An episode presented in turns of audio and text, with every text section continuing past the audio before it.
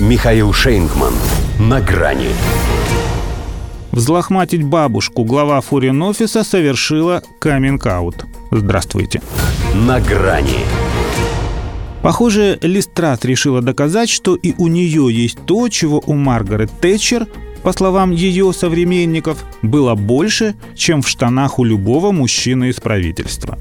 Впрочем, Мэгги и сама говорила, что петух, возможно, хорошо кукарекает, но яйца несет курица.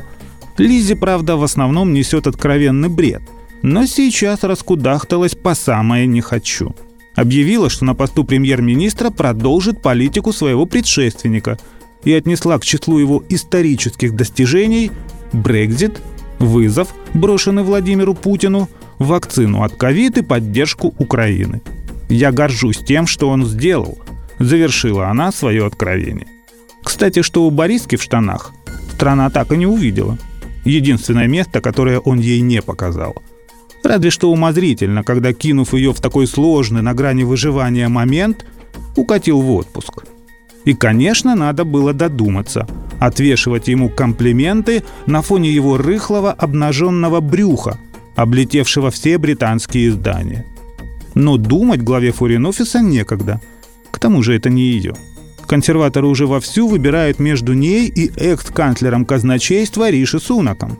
А опросы показывают, что из них двоих лучшие шансы все равно у Джонсона. Вот Лиске и хватило ума лишь на то, чтобы признаться, что она как он. В известном смысле политический камин-аут, если исходить из того, что прежде она всячески сторонилась разговоров о преемственности и называла себя автором всего того, чем в ее понимании мог бы гордиться кабинет сумасбродного премьера. Но коль решила, что лучше себя под Борисом чистить, то теперь по пунктам. Ввергнув Соединенное Королевство в недоделанный Брекзит, этот чудик сам сейчас с удовольствием интегрировался в страну Евросоюза, о которой хотя бы еще сказать можно, что в ней все есть. Британию же он довел до такого состояния, что о ней такого уже даже не скажешь. Ну, если на многоразовую туалетную бумагу переходит.